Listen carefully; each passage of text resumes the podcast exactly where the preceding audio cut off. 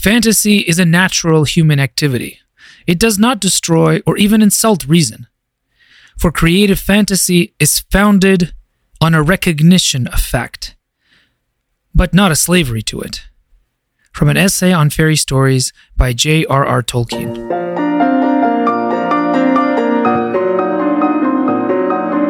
I'm Nicholas Kotar, author of fantasy inspired by Russian fairy tales and seeker after the good, the true, and the beautiful. You're listening to Fantasy for Our Time. In this podcast, I discuss classic and new fantasy media, have long and involved conversations with authors and storytellers, and explore how stories can help us all live a better, more fulfilling life. Hello, fellow lovers of story especially stories of the fantastical and the wondrous. Welcome to this warm, cozy corner of the internet. Imagine yourself sipping something delicious by an applewood scented wood burning stove. It's cold and windy outside. No, I mean, it's actually cold where I am. It's very cold where I am, but in here, it's warm, it's quiet, and it's full of wonderful, magical potential. You might not know me, so a quick intro. My name is Nicholas Kotar. I write and publish epic fantasy inspired by Slavic fairy tales and myths. I also retell those stories for a modern audience on a show called In a Certain Kingdom. I have one completed fantasy series, the Raven Son series, which, by the way, has been optioned by Hollywood, and I'm writing a follow up series right now called The Son of the Deathless.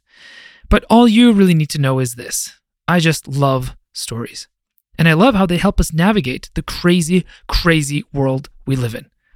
So let's talk about stories, lovely people.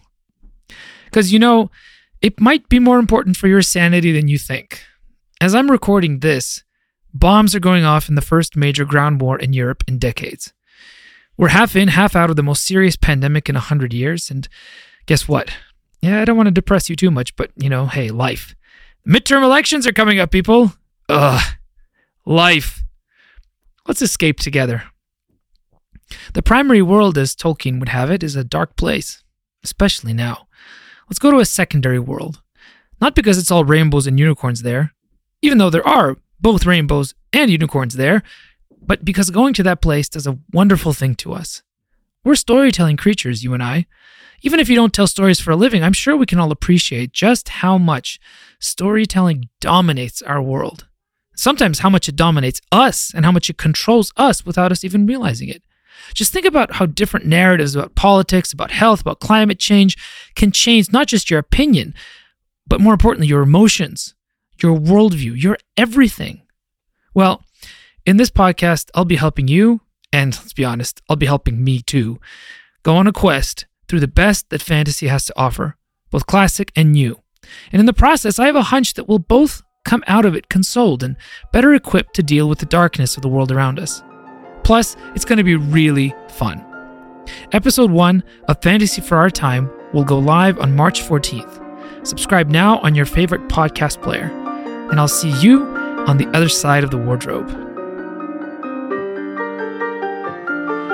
Thank you for listening.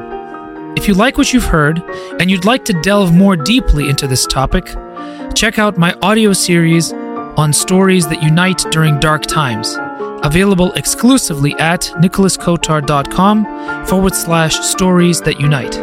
And if you're hankering for more fantasy stories, check out my own Raven Son epic fantasy series inspired by Russian fairy tales, available now in audio, paperback, and ebook formats. This show is produced by the wonderful Derek Cummins, and the beautiful title music is Lighthouse in the Rain, originally composed by Vilaslava Franta. You can find her work on SoundCloud.